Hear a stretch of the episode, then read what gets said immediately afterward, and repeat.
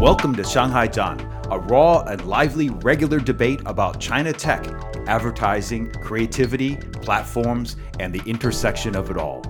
Join us each session for timely and relevant discussions on all things China marketing. We'll be joined by an entire spectrum of China experts. You can learn more about Shanghai Zhan on our website at zhanstation.com. That's Z H A N station.com. Coming to you directly from the city of Shanghai, I'm Bryce Whitwam. And I'm Ali Kazmi. And in today's episode, Ali, we have Annie Su. She is a full time marketing executive and part time foodie.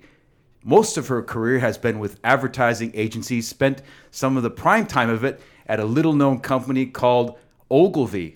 You've also been published uh, two books about food. We're going to definitely talk about food. We have food on the table here because after five minutes into this podcast, I'm going to start eating, and I'm already hungry just just preparing for it. She's also a friend and has been in China for a really long time, both Beijing and Shanghai, right? And we remind everyone if you like this show and like our previous shows, give us a five star review on your favorite platform. I feel like a DiDi driver here. Apple Podcasts or Spotify both have places to leave those five star reviews. And starting last week, actually, if you donate five US dollars, that's only five dollars to support our show on Patreon, you can receive some really cool stuff. Five bucks gets you a branded sticker, and ten dollars a month you get a branded coffee mug. And we have given our first branded coffee mug to Annie. So cool gear, and also you're supporting the show. Tell us a little about yourself, how long you've been in China, and tell us about your love of advertising and food. Are they connected, advertising and food? Let's talk about advertising first. I think you're a planner, Um, right? Yeah, I was I was a planner when I my first job. Um, I was a researcher because by then there's no such job called planner, right? So it's all about research. I think the reason I, I started as a planner uh, slash researcher because I really love to observing people and how they talk and what they say and what do they like and what's their behavior right so i i just found it's quite interesting like someone pay you for chatting with people and write a reports and that so i just fall in love with this my job right so i started a planner but then i decided to switch to a, as a suit because I just feel like I want to understand more because when you are a planner, uh, back then it was 20 years ago when the advertising industry still in the in the very beginning stage.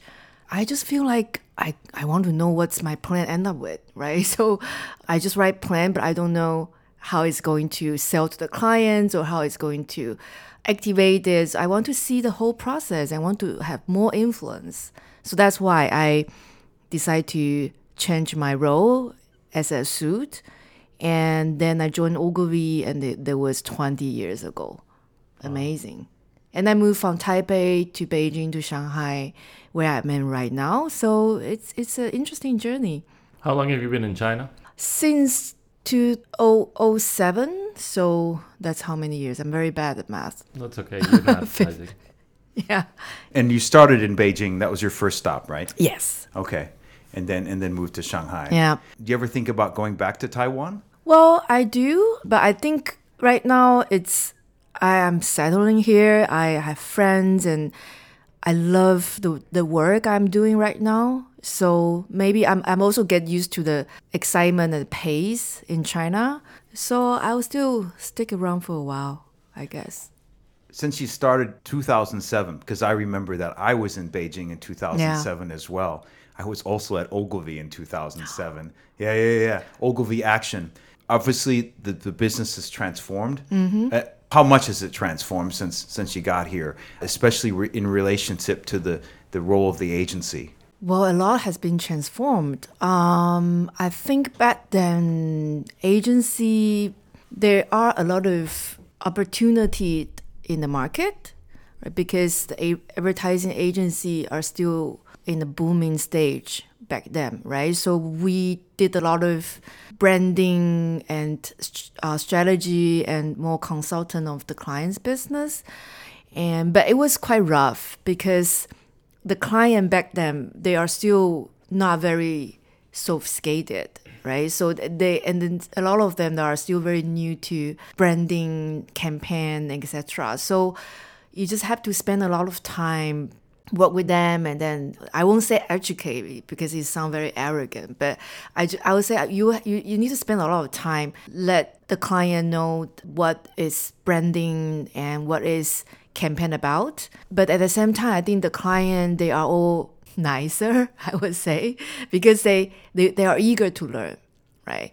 But I think 20 years later, the market has been changed a lot. The competition, the type of agency, and the work we did also quite different, right? So you kind of have to, sometimes you have to compete with yourself. Also, you have to compete with the clients. Like, what do you want to build your value? And then there's a lot of challenge from them of the way we work or the work we do. So the dynamic is a bit different. It's more challenging. And what would you say is the three big highlights of your advertising career? The three big ones, not four, just three. Just three. I have too many highlights. I'm just joking. I think the first one is when I moved to Shanghai, right? So I was taking over a a very big account by then. I'm managing the account in the regional level and it's a global business. So I'm, I'm leading the hub from Shanghai, uh, managing 14 markets with a team has a lot of nation, different nationalities and it's a global business. So imagine that I'm in a community that is full of men and also non-Asians. And I've ne- I never studied abroad outside Taiwan, never. So I have to learn, first, I have to learn how to communicate with English, speak like a native, but also I'm dealing with a lot of extroverts from Americans, from Europe, from Latin Americans. And I'm an introvert, and also I'm a Taiwanese are introverts, most most of them. So imagine I'm an introvert, female, non-native English speaking person, I have to deal with the world. It's a bit challenging, but I think in the end, I, I quite enjoyed it and managed it. We always trained our clients because my clients were Shanghainese and we had to train them speak to their counterparts in, in the UK in a way that they wouldn't offend them. Before, my client would literally just speak exactly what she thought about the global advertising to say it's it's terrible or something that you know she would be very direct. direct. But we said, no, you can't do it that way. You first have to pay a compliment and then cut them down. And she started to do that, and it was massively effective. Well, I can really see that the team has done a lot of work here, but.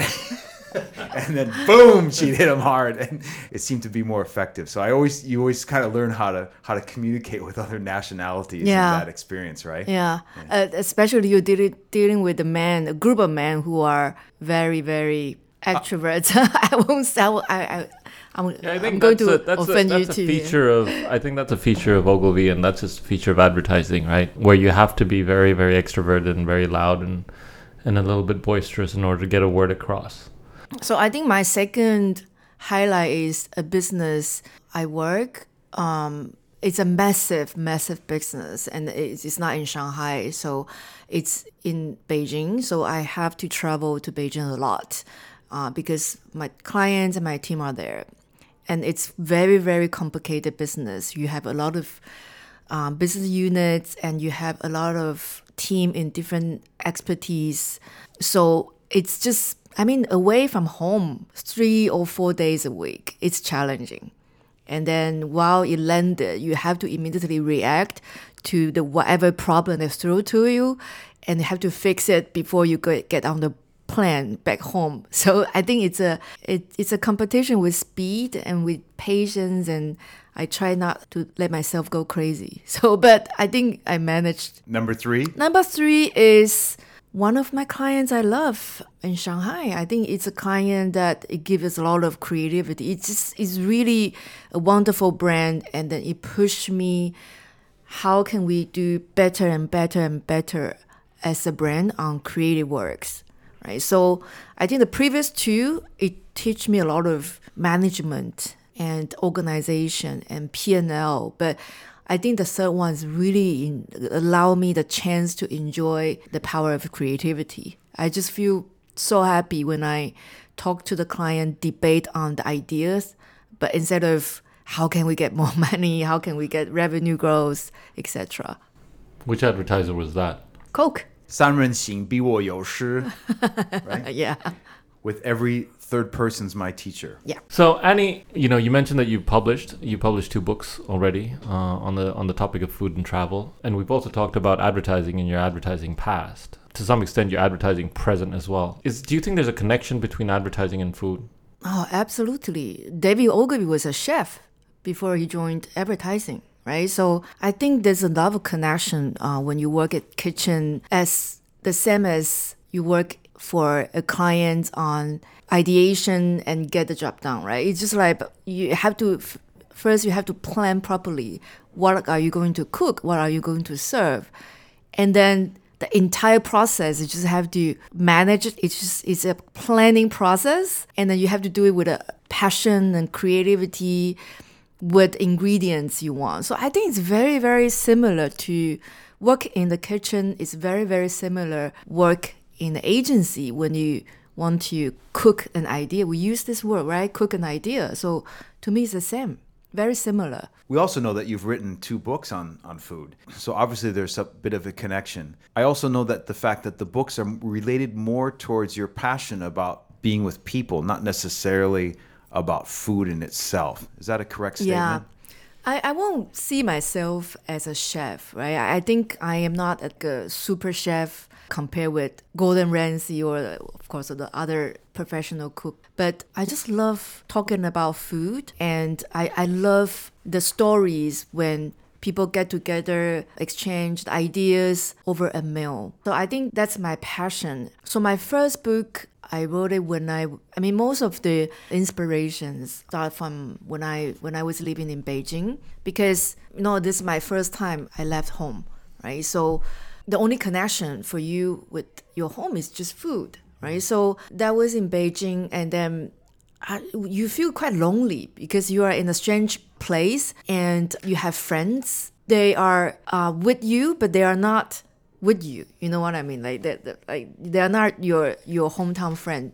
So you just have to bring people together after work. So I start to cook because I have to feed myself. I have to learn how to how to I can't get the food I want. The only solution is to learn how to cook it. So then I start to cook. And then I feel like mm, if I want to cook for myself, why not cook for my friends? So then one time, twice, third time, I mean, then it become like every two weeks, people come to my house and then we cook together and then we share a meal together. But I think the fun part is for over the table, there's just a lot of stories and feelings and um, jokes that you talk around the food. So then I come up with ideas. I really want to write down all these stories that cooking brought me. You have a lot of food, you have friends coming over and they want to talk to you about the relationship or the stress and work or the happiness, the, the new guys they just met, right? But you cannot just talk. So you have to cook something for that. So I think that's the start, the, the habits and ritual that I want to cook my friends and they told me their stories. Do you think the conversations around food are different from a coffee shop conversation or a conversation we could have at a bar? Of course, because food is a long process, so you have to talk for a long time, right? And I will invite them the process of cooking. So I cook, they just watch. And then when they watch me doing this and that, they ask question, and they will still chat, right? So it's it's actually an entire experience from you decide what to cook. You ask, I'll ask Ali, what do you want to eat this week? Oh, I want to eat uh, steak. Oh, what kind of steak? Why? And then you start to talk before the conversation start before you actually eat them. So I think it's it's a, a lot. It's a process with a lot of emotions. And sometimes I asked friend like, what do you want to eat? Oh, I want to eat lighter because this week I had a very bad time. So then I was asked why, and then the stories come out. How do you spark the conversations that inspired your book? How did you get people to tell something interesting and not just some kind of mindless gossip that that wouldn't really anyone would be interested in reading? I think it's easy. Just feed them, man. and then you just cook for them, and then you, you just open the bottle of wine, and then just just non-stop talking. Then I was just like, can you just get out of my Like live entertainment. yeah, It's great. I haven't read the book, I confess. Tell us about the structure of it. there's no interview so everything it just happened naturally as a conversation i did not have idea say oh i, I want to read a book then i invite my my friends to my house to interview it's not it, it's just it just happened and a few years later i decided to write it down so my first book structure is called taste life daily you taste your life through food every day. So the structure is I have different topic covered. Sometimes it's about one of my friends he really want to get a girl and we grew up together right so it's a funny story of how he want to get a girl and just want to cook a signature dish for her and he even know doesn't know how to cut the onions right? So so i think that was a very interesting story and i just write it down with one of the recipe that i told him. And the the other girl was my girlfriend was dating with someone that doesn't speak Chinese at all and she doesn't speak English. so he always want to want me to translate the message into English for, for her. Basically, I'm managing her relationship. So and there was a lot of funny conversation uh, while we're eating, right? So then I was like, okay, I'll have a recipe for this, but the story is more funny. So it's like 10 or it's actually 14 stories. It's about marriage is about friendship it's about loneliness or it's about pressure when you grow up taking care of your parents health for example then every story I have a dish around that story and i have a very simple recipe that, that was my first book The second book that you wrote was about food and travel. I think I told the story before we got started. A good friend of ours, he's a chef uh, by trade, but he now is a consultant. And he told me that Western restaurants in Shanghai in 2021 increased 200%. And the reason for that, he believes, uh, again, not any evidence or research because he's a chef. He's not a not a planner or a market research person. He said it's because people yearn to travel. They love the experience of eating when they're in a foreign country, even though that they may not like what they eat, but it's a part of the experience. And as a result, Western food has increased. So tell us about your second book about food and travel and about the experience and how are the two related? My second book actually come after my after my sabbatical leave. I took few months. I actually took five months off in 2007, and there was after I worked for Ogilvy 15 years, my first time decided I, I need to take five months off. Till now, I still think it's the best decision for me. So this five months, I just travel with one suitcase for different countries with myself because I just think that I need to get time off from from my work and I just need to get some time with myself. So I travel five months and I think every time in the very beginning I just eat my, myself because I, I traveled to a foreign country that I don't know a single friend there. So I just have to eat alone. And then when it's very interesting that when you eat alone and you don't spend time on your phone and you don't pretend to read a book, it actually you it actually give you a lot of opportunity to see how people eat in the restaurant, right? So at my first few weeks, I I just feel like it's so interesting that you eat what other people order and how do they eat and how the couple have a conversation. You just observe, right? But that four week, I, I just feel very bored because I keep I need to travel for another four months. I cannot just eat alone. So I just told myself I need to make a rule. So whatever restaurant I go, I sit in the table and whoever sit next to me, I need to talk to that person. Then I just start. So I, I literally talk to anyone that sit next to me. Very, very small things like, oh, uh, do you like your food? Sh- uh, should I order that? Or can you pass me uh, the paper? Or, or what is a Wi-Fi? I just try to start the conversation. And sometimes if I'm lucky, conversation goes. But most of the time, the conversation went very well because I just met a lot of interesting guys guys including men and women and families and couples and kids we just share stories in, in a dining table. Sometimes they're also solo traveler. It's just amazing that you thought that the person sitting next to you having the same pumpkin salad with you have the same story with you but actually not. They have totally different story life experience with you but you just sitting there on the same day at the same time. Isn't it very amazing? Like two strangers, you meet each other at the same time on the same table. Why don't you want to talk to that person? After I talk to him, there's a lot of stories and a lot of thoughts that inspire me. So I write them down. So my second book is not about particular recipe, but it's more on the cities I travel and the people I talk to. What What are the cities? Some of the examples of the places you went. Italy. So I I spent two weeks in Florence, and and I went to Portugal, uh, Lisbon. Oh my God, I love Lisbon. The people are so amazing, and the food are amazing. And then I also traveled to Amsterdam, also in Germany. I've been in Berlin, in Prague, uh, in Berlin, in Dusseldorf, in Frankfurt. They're just amazing. And then back to Asia, I was in Ubud in a yoga retreat, and there's amazing vegan food there. And a lot of very interesting but weird people that come here for some some peace, right? So it's it's amazing. Can we get you to share one of the stories from any one of those trips? So I was in Lisbon. I randomly spoke to a girl that sat next to me, and I realized she's a chef. And then we had a very good conversation, and she invited me to her house next day. She said she can t- teach me some Portuguese cooking. So I went there and then she has amazing garden and she say, oh, she, she's not a chef anymore. I say, why? You're such a good cook. And she said, oh, actually I had a cancer. I was like, wow. So I'm going to share uh, an entire dinner with a person I just met and she had cancer.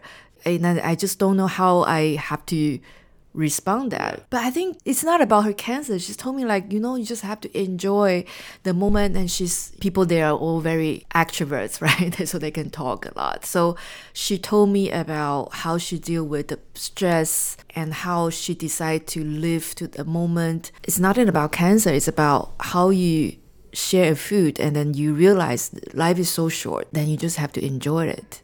And next day, and she drove me to another place for amazing meal. So it just, I, I think it's one of the stories that I will memorize in my life. I don't know if she's still alive or not because I don't, I didn't contact her after that. I hope she is, but it's, it's amazing time I had in Lisbon. So you've got amazing experience, two books, amazing experiences, one on food, one on travel stories. Um, if you had to take that to the next level, what would that next level be if it wasn't a book?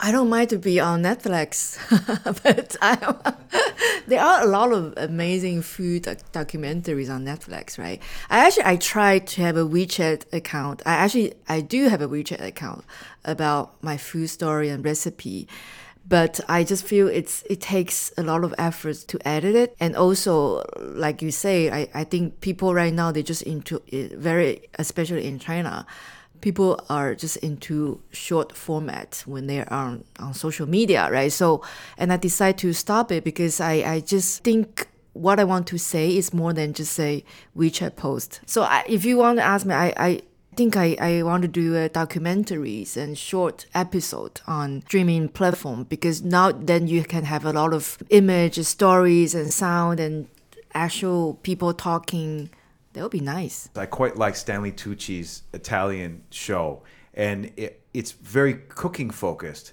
But what if it was combining the stories and the travel and the food, and it was all done in Chinese? In that sense, there's to be a huge potential audience for it. What do you think? Yeah. Are we up for it? Yes, of course.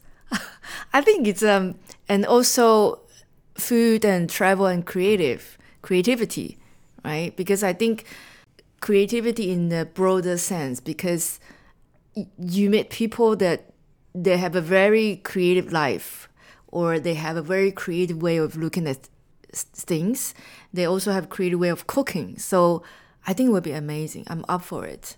Is, I, is anybody going to invite me for the show? We'll definitely uh, we'll pitch it. Annie, obviously you're no longer in advertising. You're still attached to the creative business. Food is a great passion of yours, and yet here we are today at the WPP campus. Obviously, there's a number of advertising companies. There's a number of women that are still thinking about a business and a, future in creativity. Why do you think that women should consider uh, a career in advertising? Perhaps one way to get into that topic is to talk about, you know, three things that you would tell yourself today a younger self uh, on why to get into this business? Creative business is the best anti-aging things, right?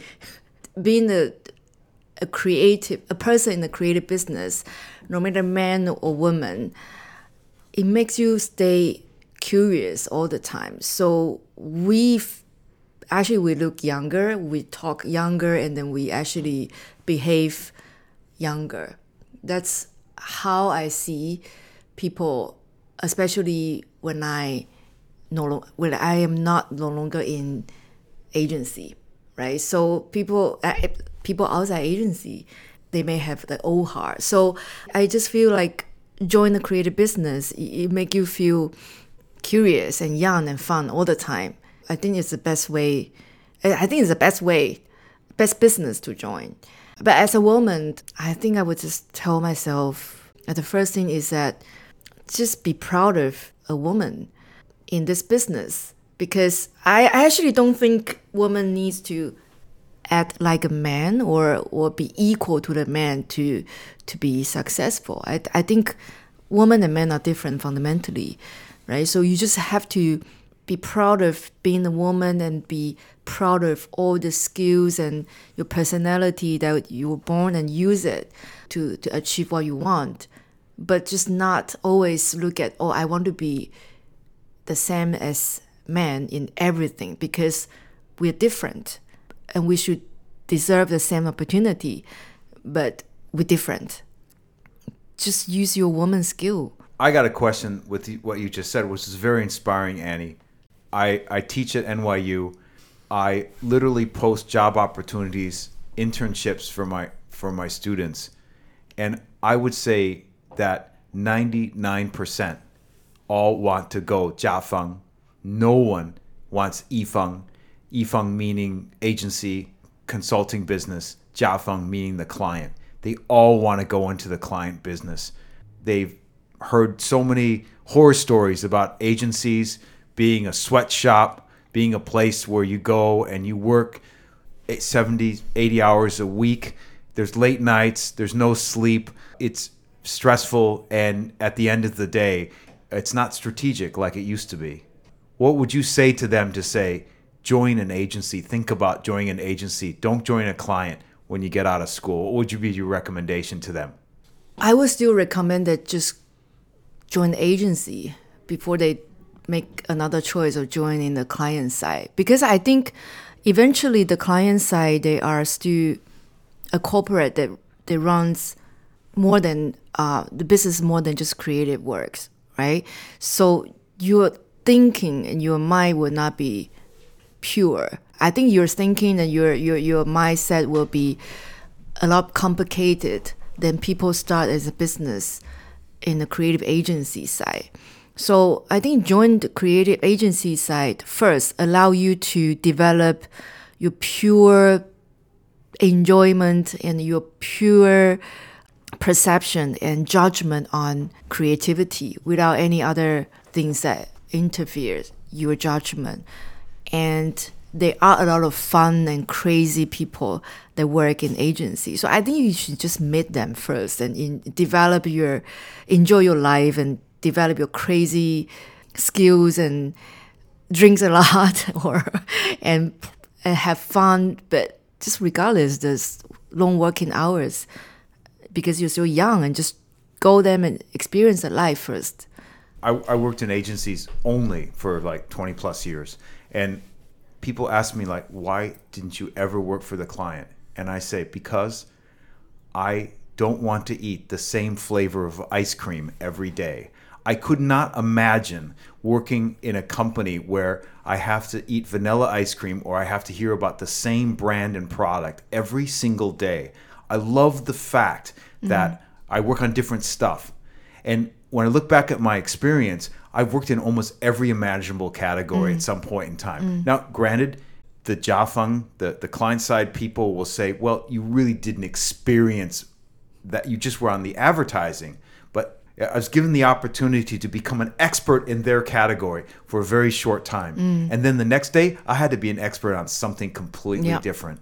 Do you think that Yeah. that has that lure of that? Yes, definitely. Because that's why I, I call it the develop your creative judgment, right? Because you work with different clients and different you're solving different problems with creative ideas and then you, you, you have this privilege to work with clients and industries and brands from all over the world. So I think that's how you cultivate your creative skills rather than you just go to one 甲方 before you go to 乙方 and you just keep eating the same vanilla ice cream with different shapes but still vanilla ice cream. That's great. I like the attachment to food. I like the reference to the to food that we made in the last one. I think it's time for the A/B test, Ali. What's the A/B test? Uh, a stands for Ali. B stands for Bryce. It's a So bad idea. it's a great idea. It's so giving It's the highlight of the show. okay. We- People fast forward to the end just to listen to the Just to A/B listen test. To the A/B test. So how- what's the rule? I, I shouldn't think. I just answer immediately. That's correct. Correct. And we've had too many guests who tried to give a third answer or or to say both. That's not allowed. in Okay. the A/B test rules. It's A/B test. so food or meals? Meals. Apple or Bose? Apple. Tesla or BMW? BMW. 北京、上海 Shanghai. double single. Double. Shanghai Taipei. Do you want to go back on that, Annie? you thought about it. You thought about it. Taipei, Shanghai. Taipei. Uh, breakfast, lunch. Breakfast. Chris or Chris? Chris. Chris or Chris. Do Which we need Chris? to? Uh, uh, spinning Chris, advertising Chris. Advertising Chris. Uh, bre- not you're not useless anymore. spinning yoga. Ah, spinning. Thanks for being on the show today. Really appreciate it. And we will put links on uh, to Annie's books, her two two books. They're both uh, currently in Chinese only. Uh, one's available in China. Uh, the other, the other, the, both of them are available in Taiwan. We'll put links on the on the show notes for those books if you want to uh, pick them up. I, I certainly do. I, I'm very inspired by our talk today. So thanks for being on the show, Annie. Always a pleasure spending time with you and getting a little bit soulful. Thank you. Join us next week for an- another exciting show. And to all our listeners, until then, have a great day.